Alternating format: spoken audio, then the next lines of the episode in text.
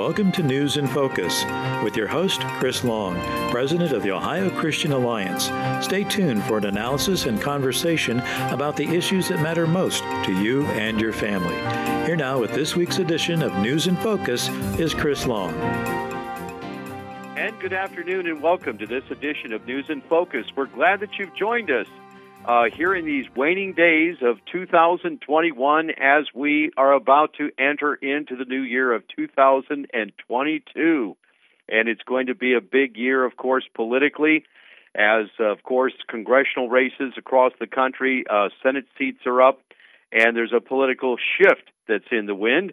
And so it's going to be a very important year. Buckle up. It's going to be a very interesting 2022. The Ohio Christian Alliance will be busy with uh, surveying candidates, uh, presenting candidate forums. Uh, we'll have voter registration efforts, of course. Uh, our voter guide will be out there for both the primary and the general election so that you can uh, become familiar with these candidates and make an informed decision of who to support uh, both in the primary and in the general election of 2022. Well, we are about to approach an anniversary that most of us really don't look forward to, and it's called January 6th. And last year on January 6th, when Congress was uh, considering the election returns as they were reported by the states on Capitol Hill, there was a rally. President Trump held a rally in Washington, and many Ohioans went to that rally. And the president gave some final thoughts about the election and his term in office and uh, all that he had accomplished. And uh, it was just basically a time of farewell speech by the president for the most part. Uh, but yet it was still be determined as there was some questions about the 2020 election, and Congress does have the right to uh, order an audit of the election if there was questions, and there were questions in a number of states, and we've now seen where the states themselves have moved forward with election reform, with audits in Arizona and Michigan, in uh, uh, Wisconsin, and a number of states, uh, Georgia, of course, holding uh, reviews and audits and investigation of what might have happened in nefarious ways during the election. And actually, there's some people that are facing charges of election and voter fraud charges across the country. So there, it wasn't without merit. Yet, was it enough to overturn the 2020 election? That will always be a question. But nevertheless, we move on. Uh, President uh, Biden was sworn into office uh, later that month, but on January 6th, that's when it was going to be heard before Congress. Well, what happened? Well, the president held a rally and uh, then there were those who went up to Capitol Hill, and it can only be described as a riotous scene before the U.S. Capitol. We're not going to play audio of that, nor review all of January 6th and what happened. We can tell you that there were bad actors that were involved without without any question. Uh, it has been known and it was identified that members of Antifa uh, were involved in the crowds that day. They had actually planned for a, an attack on the Capitol, separate from those who attended the Trump rally. Uh, members of the Black Lives Matter were there and identified and later charged in Antifa, and certainly uh, people had come there as supporters of President Trump went to Capitol Hill as well, and um, there was uh, obviously laws that were broken of uh, trespassing and some damage to the Capitol building. Uh, but the uh, what happened to some of the people that had died that day? Uh, some one man died of a heart attack. He was an older man. Uh, one police officer later was determined died of natural causes. Uh, but the one shot that was fired that day was from a Capitol Hill police officer. Uh, Ashley Babbitt was shot. She was unarmed. She was in the Capitol building, and that still remains under investigation by some uh, members of her family want to know exactly what happened, why lethal force was used, why her life was taken when she had uh, she was unarmed and was shot by a Capitol Hill police officer. He was exonerated by the internal review uh, by the Capitol Hill police and the FBI and others, but there may be civil lawsuits that will pursue that Ashley Babbitt's family still wants answers. So obviously, a very bad and dark day of January 6th of last year, and many Ohioans who certainly just went to the rally to su- show their support for President Trump, uh, and then just came home. Later, got knocks on their door by the FBI. Never in their lives did they think that they would get a call from or be knocked on the door by the FBI asking them why they were in Washington. That simply went to a political rally and was uh, exercising their First Amendment right, and uh, it sent chills throughout the community. And I actually know people that I've talked to who went to Washington, went to the rally, then went home. They didn't go up to Capitol Hill. They weren't part of what happened with the melee in front of the Capitol or in the building, and yet they got calls and uh, investigation from the FBI. Uh, we're going to be talking to a gentleman on the phone who is a candidate uh, for Congress in the new election year. It looks like it's going to be the 13th congressional district. The maps have yet to be determined, but it will be what is essentially the old 16th congressional district. He was and is supported by President Trump, endorsed by President Trump. He served in the Trump administration from 2016 to 2020, and we're talking about Max Miller, a Northeast Ohio uh, resident and also a, a senior advisor to President Trump, and served with honor and distinction from 2016 to 2020, and worked in the advance teams of the president's uh, negotiations with North, North Korea and with trips to Israel and to Japan. Uh, he was a very vital uh, member of the Trump administration, and recently he has a story to tell because he was served a subpoena by the January 6th Commission, and federal marshals came to his door. Without any further ado, let's talk to Max Miller. Max, welcome to the program. Thank you, Chris. Thank you for having me. It's good to be back on. Well, thank you, uh, friend. Uh, you know, I want to say that it was shocking to me that one of our advisors to our committee said he was at a recent meeting just a few weeks ago, and I wasn't aware of this.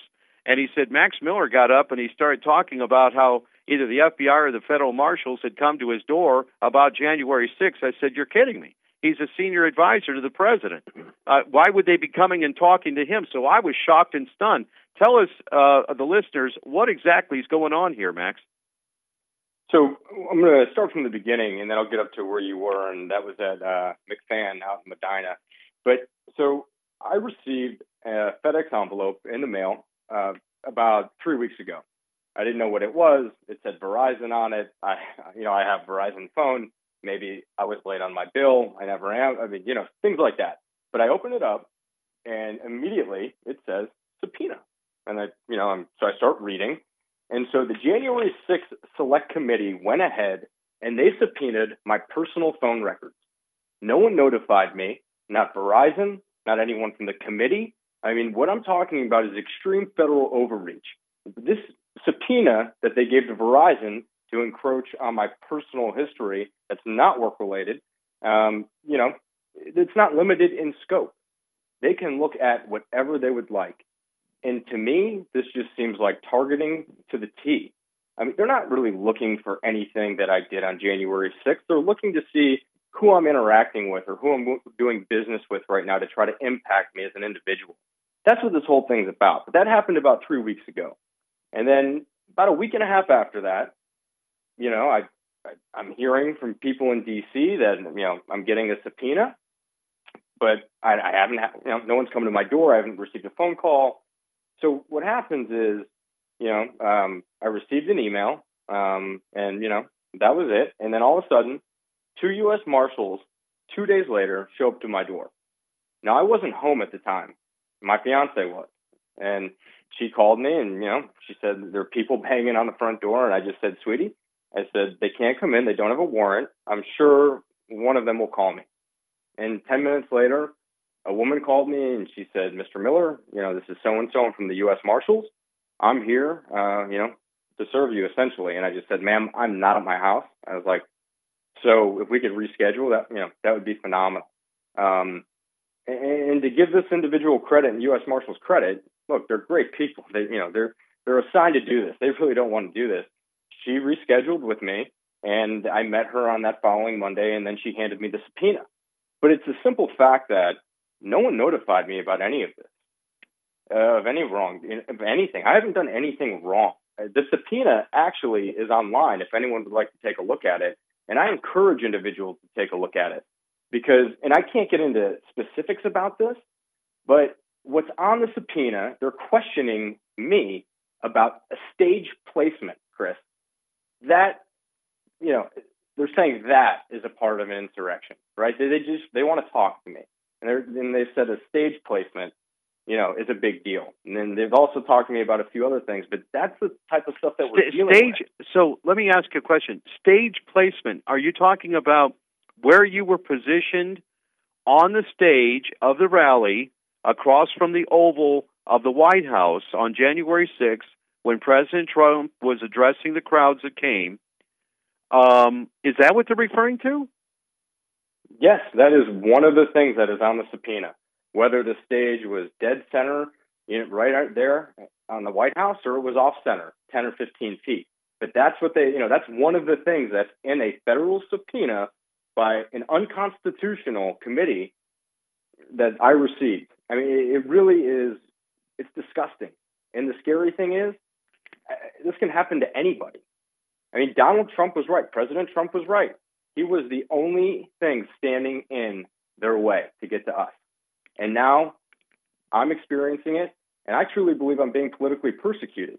I mean, look, what we were able to do on this campaign in six months is, you know, with the, the people of this district, and all credit goes to them, they pushed out Anthony Gonzalez, right? I mean, I just happen to be one of the benefactors in the race, uh, you know, that received that. But, you know, it, it's a simple fact that th- this is political persecution. The establishment doesn't like me. The left obviously wants to see me fall with a Trump endorsement and me fighting back against the committee and the fake news media. I, I, I truly believe this this has nothing to do with January 6th. I mean, they, they've subpoenaed two individuals who I'm very close with their bank accounts. I, why? They weren't spending any money on on the sixth, uh, to my knowledge. I, it's just you know they want to see maybe who they're getting paid from. I mean, but it, it's just disgusting, and you know they're weaponizing a legislative branch which can't inflict pain constitutionally on an individual. Um, you know, I mean, there are so many things about this committee that no one is talking about. I mean, Mark Meadows, God bless him. I love Chief. I mean, he brought up a really good point in his lawsuit. Uh, I mean, basically saying uh, it's House Resolution, I believe, 503, that there has to be 13 members, but five have to be appointed by the minority leader. We don't have that here, which makes this committee unconstitutional. Yet, you know, the Democrats continue to go along with this charade because it inflicts pain. But I don't think the Democrats understand that they truly are digging their own grave in terms of elections for next cycle and cycles to follow if they keep this up. Because I can guarantee you, once we take control of Congress, I'm going to be excited and thrilled and enthralled when I get to take my turn in questioning Nancy Pelosi and the chief of the Capitol Police Department and Christopher Wray, who I believe has already come back and said this was not an insurrection but a riot. I mean, I want to know where the dereliction of duty falls on their end because that will tell us what actually happened. Because I do believe they had more of a hand in what happened on that day than anybody. We're talking with Max Miller. He is a candidate for Congress uh, in the 13th Congressional District. Uh, the district maps have yet to be released, uh, but for all intents and purposes, it will be the 13th Congressional District. And he's been endorsed by President Trump. Uh, and of course, he served with President Trump with distinction as a senior advisor from 2016 to 2020. Now, let's go back to January 6th um, and that day on the platform when the president gave the speech. And again, he was just encouraging. He was going over the review of the accomplishments of his administration. He was talking to the crowd. Certainly, the president had some questions about uh, the election. I mean, think about it. Hillary Clinton still has questions about the 2016 election. Uh, she she's still whining about that. Uh, so you know, President Trump has every right to have some questions, and and for do, for good reason because there are people back in the states of Georgia and Pennsylvania and Michigan and Wisconsin and Arizona and Nevada. They have questions about the election in their states as well, and they're moving forward with election reform. Uh, even here in Ohio, that the president won uh, handedly, uh, we are constantly working on election integrity in the state. That's what part of what our organization does. Uh, we want everybody to be able to vote. We want free and access to, to elections, but we don't.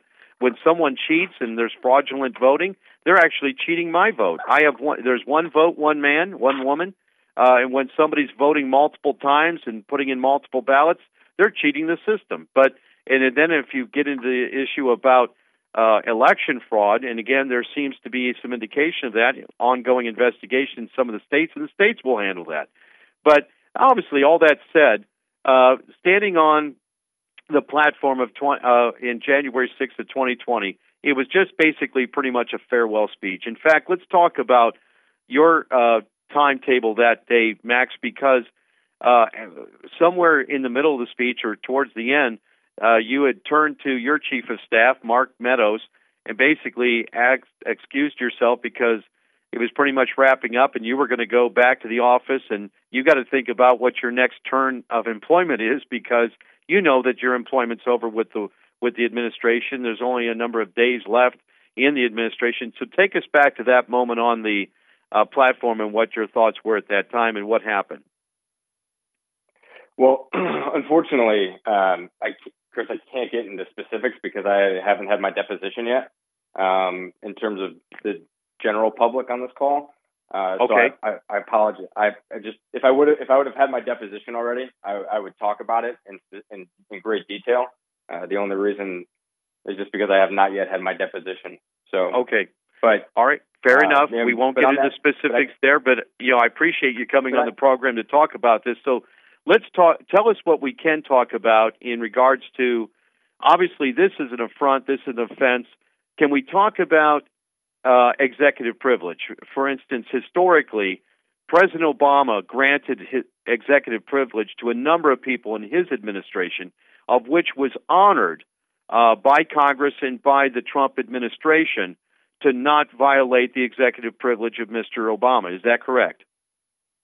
Uh, absolutely, that is correct. And he's invoked it a number of times. And I've told many people this that if President Trump was still president right now, and there was an active investigation under Barack Obama, and President Trump said, you know what, Barack, screw your executive privilege. I'm going to take it away from you.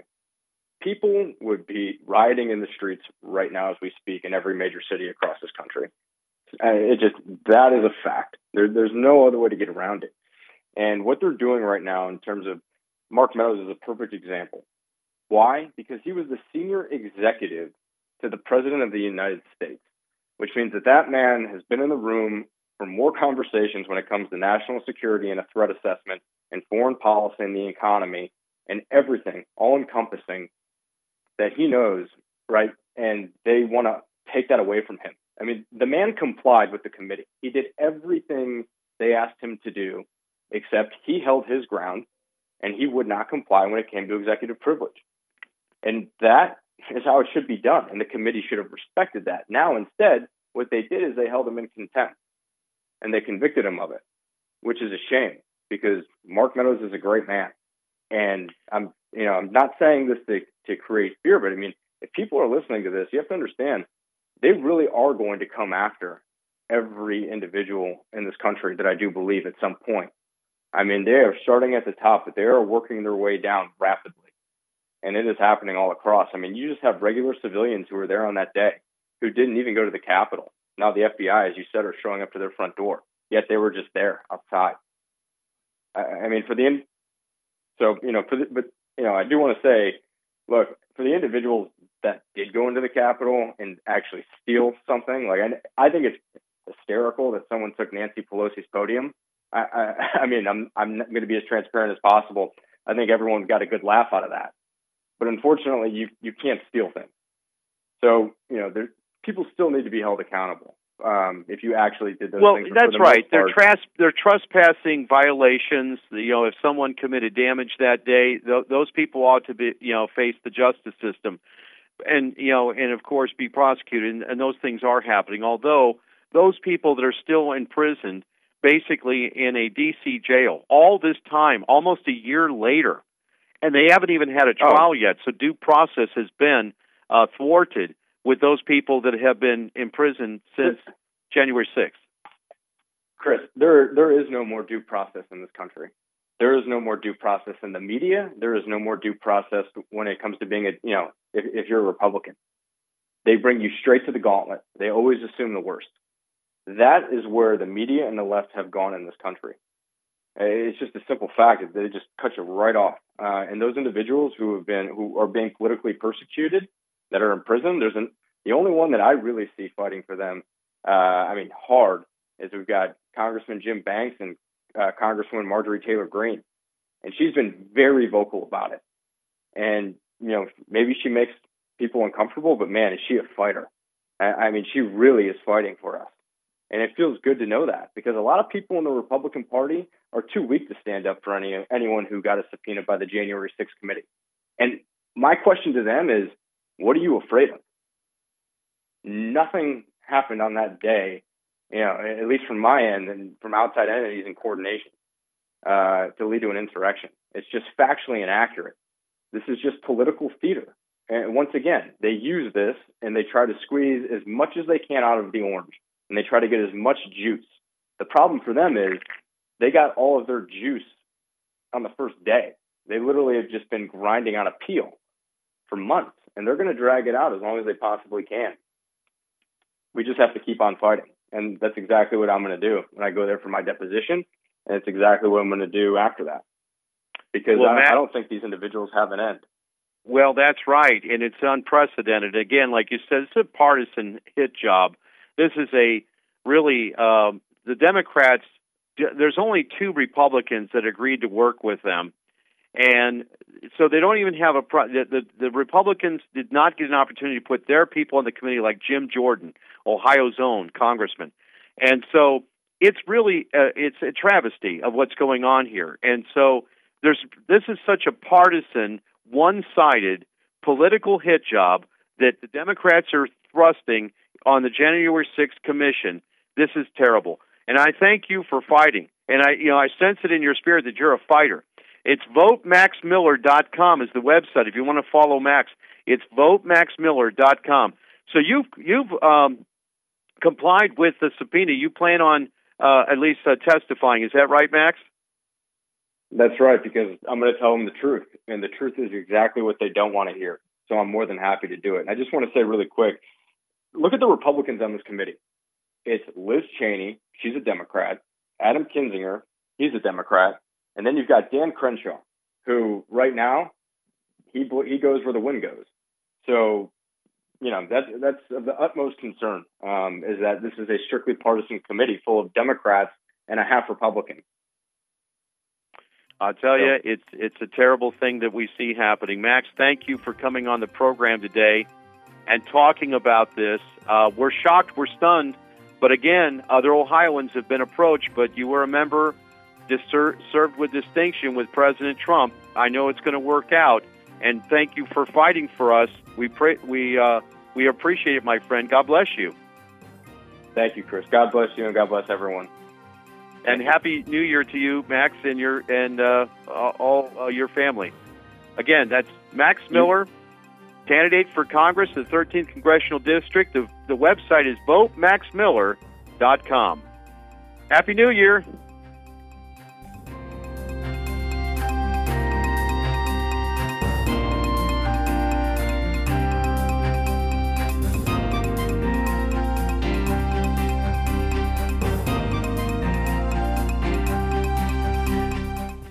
Almighty God, our sons, pride of our nation, this day have set upon a mighty endeavor, a struggle to preserve our republic, our religion, and our civilization, and to set free a suffering humanity. And the soldiers who stormed the beaches of Normandy and the Allied liberation of Europe. On D Day, all those warriors set out on their mission. President Franklin Delano Roosevelt led our nation in prayer. The D Day Prayer Project is an effort to add FDR's D Day prayer in its entirety at the World War II Memorial in Washington, D.C. This wonderful historical presidential prayer will be a lasting tribute to our World War II veterans. If you'd like to make a contribution towards the effort of adding this prayer to the memorial, go to the website at ddayprayerproject.org. That's ddayprayerproject.org. I'm Johnette Cruz, and I'm a busy mom. Then a friend told me about TrustBlueReview.com, a new website powered by the Christian Blue Network. She uses it to find trusted Christian owned businesses. I checked it out, read the helpful reviews, and found a great family dentist. Now I use Trust Blue Review for all my family's needs. For peace of mind, do what I did. Visit TrustBlueReview.com or download their free mobile app from your app store today. The trusted source for all you do. Trust Blue Review. Will my kids like this dentist? Can I trust this mechanic? Who's a good choice for my upcoming remodel? I found businesses I can trust from trustbluereview.com. This company rebuilt our deck and renovated our bathroom. I'd highly recommend them to anyone looking to hire an honest contractor. The best dentist experience I've ever had. It's now easy to find trusted businesses in my community that have the same Christian values as my family. It all starts at trustbluereview.com or download their app in the App Store today. The trusted source for all you do. Trust Blue Review.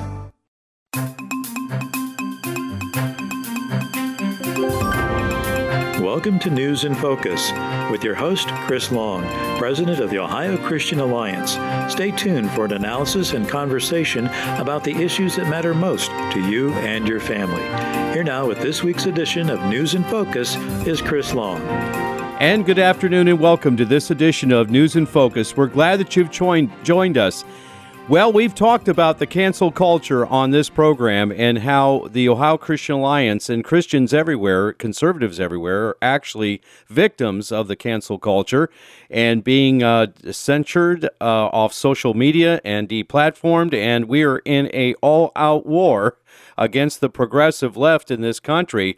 And uh, it's a very serious matter, quite honestly. And earlier this year, uh, as this uh, we came out of 2020 in the political year, the pandemic year, and obviously it's overlapped into 2021, and we're in the throes of another surge of the pandemic right now. But um, our state attorney general was sending to me. He says, "I've got a book you need to read." He said, "This is Attorney General Dave Yost said, "Live Not by Lies: A Manual for Christian Christian Dissidents" by Rod Dreher." And he said, "This is a great book to read. Then another friend, Mark Harrington of Created Equal in Columbus, said, You've got to read this book. And then he sent it to me in the mail, and I said, Okay, I've got the hint. I'm going to read this book. And it actually is a very good read and apropos to what we are all facing at this time. And I'm so pleased to have with us Rod Dreher, the author of the book Live Not by Lies. He is the senior editor of the American Conservative and also the author of the Benedict Option. But we're going to be talking about his book that was released, Live Not by Lies. Rod, welcome to the program. Chris, it's a pleasure to be here, and I'm glad to hear that there's been such good word of mouth in Ohio about my book. Well, that's right, and we want to get it into the hands of a lot of our contacts, and so we're working on uh, uh, getting a number of books into the hands of some of our key contacts because I think that what you've uh, uh, the subject that you've actually approached in this book is going to be with us for some time. We are in the throes of it here in America. And I'd like to just begin with your introduction. Uh, when you received a call, and actually it was from a gentleman who was an American physician, he told uh, you that uh, his elderly mother, who uh, was a Czechoslovakian immigrant to the United States, had spent six years of her youth as a political prisoner in her homeland and she had spent part of the Catholic. Uh, she was part of the Catholic anti-communist resistance. Uh, she was now in her 90s, but she said to her son, "What I see happening in America is reminiscent of what I saw in my homeland of Czechoslovakia." And you know, Rod, we hear this from so many people who came out of uh, the communist uh, countries and the uh, uh, the Russian bloc and they've come to America for freedom, and they said what they see happening in America today is reminiscent of the totalitarianism that they faced uh, in their home countries back in Europe. So tell us a little bit about how you got started on this book. Well, after I got that phone call, I thought that maybe this man's mother was exaggerating. You know, she my mother is old, she watches a lot of cable news and she tends to get pretty afraid of the world, but I started after that asking anybody I would meet in my travels around the country to conferences and things. If they came out of the Soviet bloc, I would ask them, Are the things you're seeing today, does it remind you of what you left behind? Chris, every single one of them said yes. And if you talk to them long enough, you'll find out how angry they are that Americans just won't take them seriously. So uh, I, I finally decided to investigate this further and to see what is it that they are seeing in our country that reminds them of what they left behind. And in the second half of the book, I traveled to Russia and to the former communist countries to talk to Christians who did stay behind and who resisted communism in the name of Christ. And I wanted to find out from them what their advice is for us, uh, for the the struggle that we face. And I got to tell you, they're really worried about Christians over here now. As they should be. And, you know, the work that we do at the Ohio Christian Alliance is to advocate for Christian uh, and religious freedom in uh, our state and nation and to fight back against an anti Christian bigotry that is been encroaching more and more every year. You know, we see the war on Christmas. Uh, we've dealt with that over the years as the ACLU has sought to cancel Christmas um, on public displays of the Nativity uh, or any kind of uh, religious public display. The Ten Commandments over the years, of course. Uh, and you can go to uh, a prayer in school and Bible reading in school, Ten Commandments hanging up in uh, public places. We've dealt with that over the last the decades, but what we see now is actually a canceling of the Christian faith in the public arena altogether and the Christian ideal. So we see the baker in Colorado who uh, is a Christian man and he will serve anyone who comes into his store. But he was asked by a gay couple to make a wedding cake and he said, You know, that's against what I personally believe. And they began to hound him with lawsuits, and he has been sued multiple times, and he's been canceled, uh, he's been doxxed, and he's gone through all kinds of difficulty. Yet he is a standing man, and uh, he is uh, an example of what we really need to do in resistance. But not everybody is of the same um, determination. People give in. They they you know whenever the pressure's on, when uh, the group uh, mentality goes against the, an individual and what their personal convictions are and their religious beliefs, they begin to cower. They begin to surrender that position. Your thoughts? Well, that's exactly right. And we in the American church are not ready for what is right in front of us now. You know, the main thing I got from interviewing all these different Christians, Protestants, Catholics, Eastern Orthodox, in the former communist countries, is that the American church has got to prepare itself to suffer for Christ and suffer for the truth. Uh, they say that if you don't, if you aren't willing and able to suffer significantly for the sake of Christ, whether it's suffering a loss of reputation, loss of your business, loss of your freedom, and even, God forbid, it should come to it, the loss of your life. If you're not willing to make those sacrifices, then your faith is in vain. It was a chilling thing to be standing as I was on the street corner in Moscow uh, with the snow starting to fall around us and listen to this white haired elderly Baptist pastor, a man who had really suffered for his faith in his long life. He looked at me straight in the eyes, Chris, and said, Go back to America and tell the church you've got to prepare to suffer or you're not going to make it. Well, look, Chris, you know, you, and here in our country, we've been so blessed with prosperity and with religious liberty for so long that we've gotten soft. A lot of us don't know what it means to make a sacrifice for God, but we had better prepare ourselves now because the time is here and the times are going to get much worse. We have got to be willing to take whatever they throw at us, but not move one bit in our country, we've moved from a base of uh, Judean Christian moral uh, base as a nation throughout our, our history, yet to more of a moral relativism that we've seen and progressivism that's uh, taken seed in the last number of years. And so Christians find themselves in very awkward positions. If they believe that a marriage is between one man and one woman, uh, that is almost considered to be bigotry at this point uh, in the general public, and that if you're not accepting of gay marriage uh, and or uh, either uh, in, addition other arrangements as uh, moral relativism, you know, has its own encroachment into even more decadency. Christians find themselves in a very difficult position. They're being forced to say, well, two men can be, uh, you know, you can't uh, judge who you love. You know, I've heard this erroneous statement, but this is what the political left says, and um, they talk about that, and so. The thought here in the title of the book, Live Not by Lies, which is the essay by Alexander Solzhenitsyn, and I think that that's important because each individual who has a conviction of the truth has to remind themselves I'm not going to live by lies. I'm not going to accept that two men can make a happy uh, union in their sexual activity. God created man and woman to join together to make a family, to procreate, to create the nuclear family. I'm not going to live by that lie that the world is telling me right now that uh, two men can make a family and and be just as uh, uh, you know sanctum as the family. Your thoughts?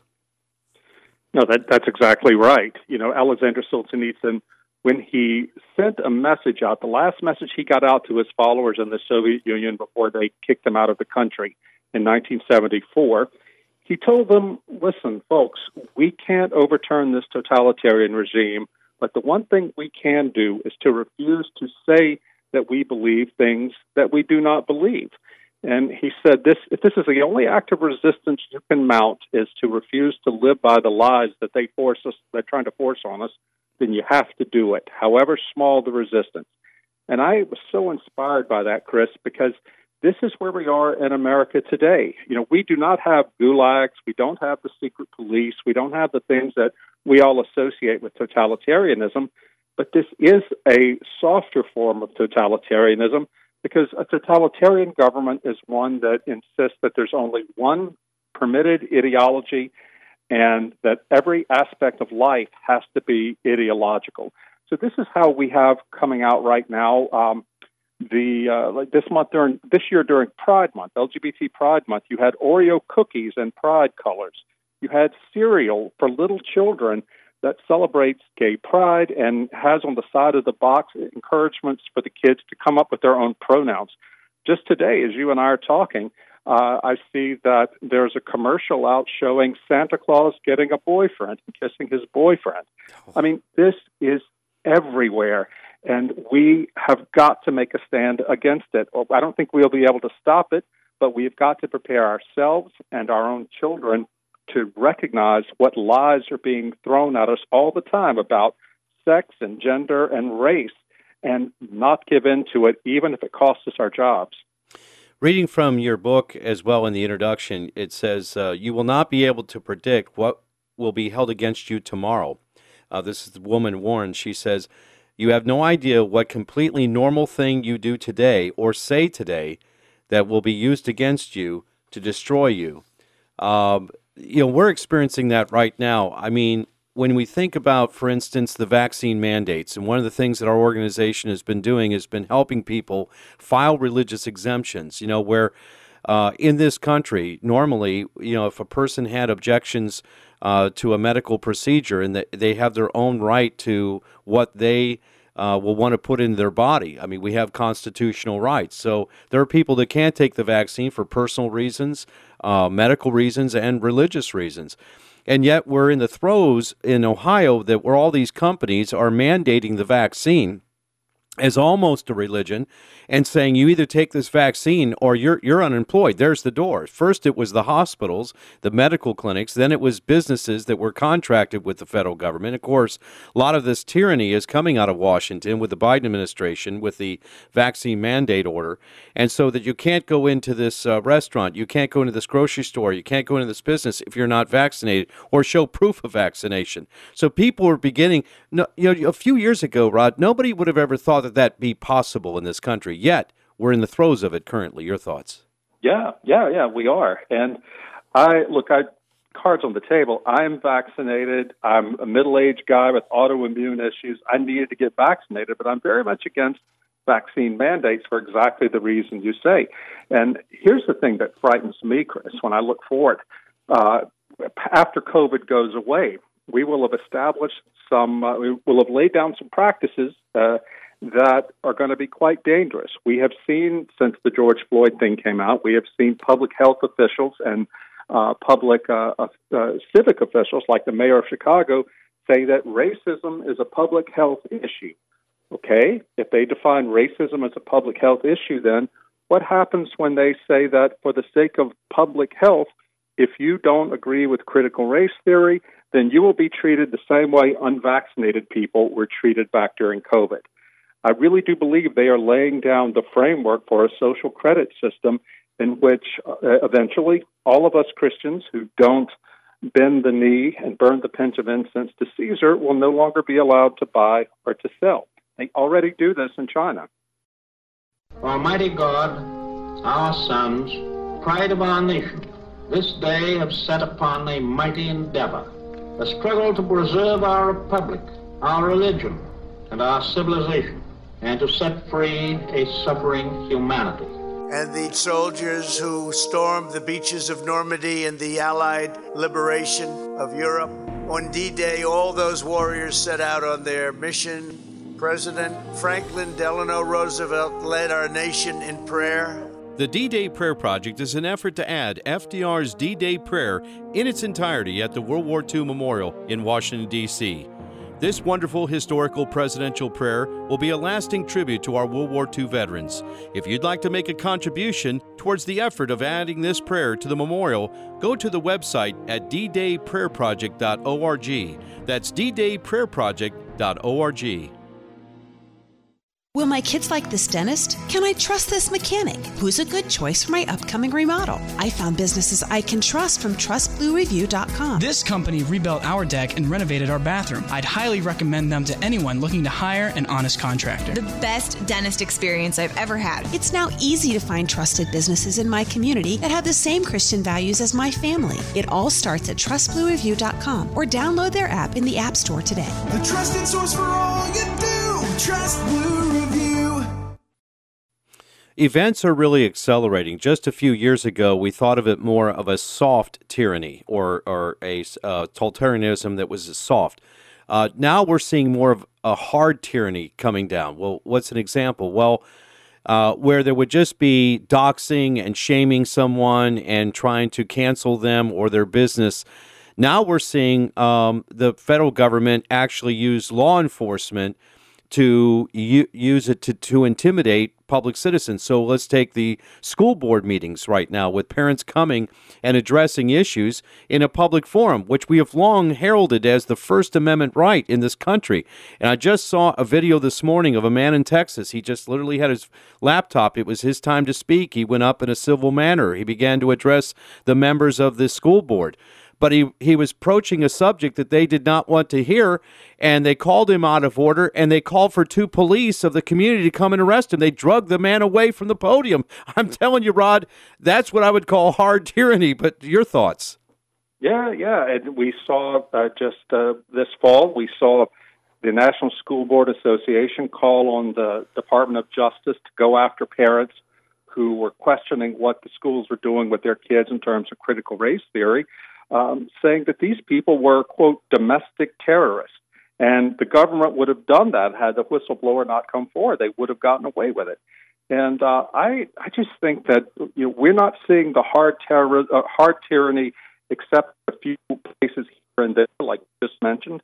But believe me, it's coming. And even if it doesn't come anytime soon, though, I want people to understand that we are in a time of soft totalitarianism for sure where you a lot of us think that everything's going to be okay because that this is only something for young people or only in San Francisco or Boston places like that no no no it's right here in middle America where a lot of us live and our children are being propagandized by social media all the time this is not something that we can vote our way out of. We Christians absolutely have to stay involved in politics, if only to protect religious liberty. But the things that are happening now in our country are beyond politics. It's cultural and ultimately it's spiritual warfare. That's exactly right. I'm looking at chapter three, progressivism as a religion. Explain that, what you cover in that chapter. Yeah. Well, uh, I think that wokeness, as we call it, is a pseudo religion made up by left wing people to fill the God shaped hole in their souls as uh, faith in Christianity has declined, especially among the millennials and Gen Z, they have filled that hole with uh, political religion. Now, we had in the early 20th century two political religions, Nazism and communism, that uh, wreaked havoc on the world. I think wokeness is a form of this because and progressives really go at what they at their ideas as if they were religious. They believe in absolute right and wrong, and they believe that they, as left wingers, know what right and wrong is. Uh, they believe that if they just get rid of the bigots, the Christians, and others who stand in the way of progress, that then finally we will have utopia. This is what Marx taught, and it, of course, is a lie. But they firmly believe it, and I've told I've told my friends that if you want to figure out what wokeness is all about, don't think of it as uh, politics. Think of it as religion. And then you see these people are Puritans. They're left wing Puritans, they're left wing fundamentalists, and they have no interest in talking with us, in debating us, in tolerating us. They just want to destroy us. We have seen this play out. Uh, obviously, our history as a nation has been under assault by the left and by wokeism. Obviously, the 1619 Project, as it was that the New York Times launched, uh, was meant to upend the, the 400th anniversary of the Pilgrim's Landing. Uh, the Pilgrims did not come for uh, any kind of subjugation of other people or uh, exploitation of the land or for treasure. They came to actually uh, find a new way, uh, a new in a new world, to be able to worship freely and to raise their families, and actually just different from what Jamestown was actually. Uh, and they didn't come in conquest. And that actually doesn't work with the political left's narrative because they were a peaceable people that actually made peace with the Native Americans that were there and uh, uh, actually treated them and uh, accepted them as brothers. And the peace treaty that the Pilgrims made with the Wampanoag Indians lasted for over 50 years before there was conflict. But so they had to upend that with the 1619 project, then tear down statues of Christopher Columbus and uh, other of our uh, uh, founders throughout our history, and, and of course the founders of our country, Thomas Jefferson, Abraham Lincoln, even wasn't exempt, you know, excused from this when they were just when they when the left starts to mindlessly tear down history, uh, they don't really stop and check the facts. Your thoughts? No, they don't check the facts because this isn't about facts. This is about a narrative. This is about establishing a dominant story. Uh, we in the U.S. have got to realize the, the radicalism of the attack that we're under now. One of the great lessons of totalitarianism is that whoever controls the cultural narrative, that is to say, the story that tells other people within the country who we are as a nation, those people control the future. So, uh, what they're trying to do is gain control of the cultural memory of our nation.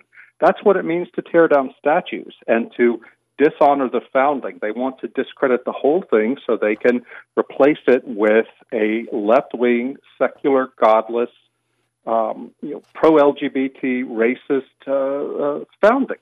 And this is something that the people who lived under communism understand very well. One of the, the forms of resistance they said we have got to learn how to practice is protecting our cultural memory. That is to say, even if, uh, if our schools throw out history and, and suddenly start denigrating our founders and so forth, we have got to work privately to educate our own children about true history. Uh, this is why one reason I'm a big proponent of classical Christian schools. In the best universities in this country, they're throwing out study of the classics, of the Greeks, the Romans, of people of our past who all contributed to Western civilization. The only place you can find study of these people more and more is in classical Christian schools. I tend to think of classical Christian schools and the the few colleges, Christian colleges that will teach the classics as being like the monasteries were in the Dark Ages. These are the only places where they maintained the faith and the light of learning while the barbarians were roaming around killing people and destroying. Those monks kept copying scriptures and also these books from the Greek and the Roman era so people could remember. We have got to keep up our cultural memory, Chris, there because if our kids don't ever learn these things, then they're lost. That's exactly right. And one of the things I really enjoyed about your book, it really turned, and you even say that it has part one and part two.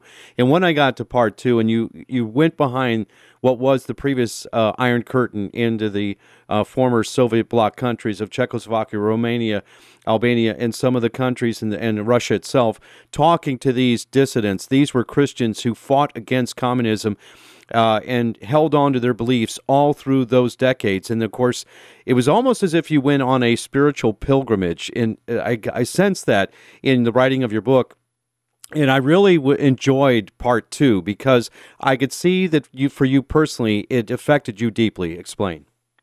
Oh, it really did. You know, I uh, the life that we live here in America is incomparably better in terms of personal liberties and material uh, blessings than the people back then of the communist world. But they were so much richer in spirituality. I uh, I think often today about this man. He he died in uh, 2012, but his name is Dr. Silvester Krčméry. He was a young man of the 1950s who was part of the underground church in Slovakia. When they pulled him off the street uh, and threw him into prison, he laughed at the secret police. They said, Why are you laughing? He said, Because I've been waiting for this, and I thank you for giving me the opportunity to suffer for my Lord. That man went into prison, Chris, and he uh, he writes in a memoir later, uh, published after communism fell, that he knew that he could never feel sorry for himself because if he pitied himself, he would collapse morally and spiritually. What he did instead was to decide that he was going to see himself as being brought into that prison to suffer with Christ and for Christ and to serve the people around him in the prison. And that's what he did for a decade. As soon as they let him out, he got right back to evangelizing and under and building the underground church. That's the kind of mentality I heard over and over and over again in every country from Christians of different denominations. We have got to develop that within ourselves. Thank you, Rod. We've run out of time. Thank you. I'll have to have you back. Rod Dreher, Live Not by Lies. Thank you for being my guest. You have been listening to News in Focus with your host, Chris Long, President of the Ohio Christian Alliance. To learn more about the issues that matter most to you and your family, visit online at ohioca.org. That's ohioca.org. Thank you for listening. This program is sponsored by the Ohio Christian Alliance of Akron, Ohio.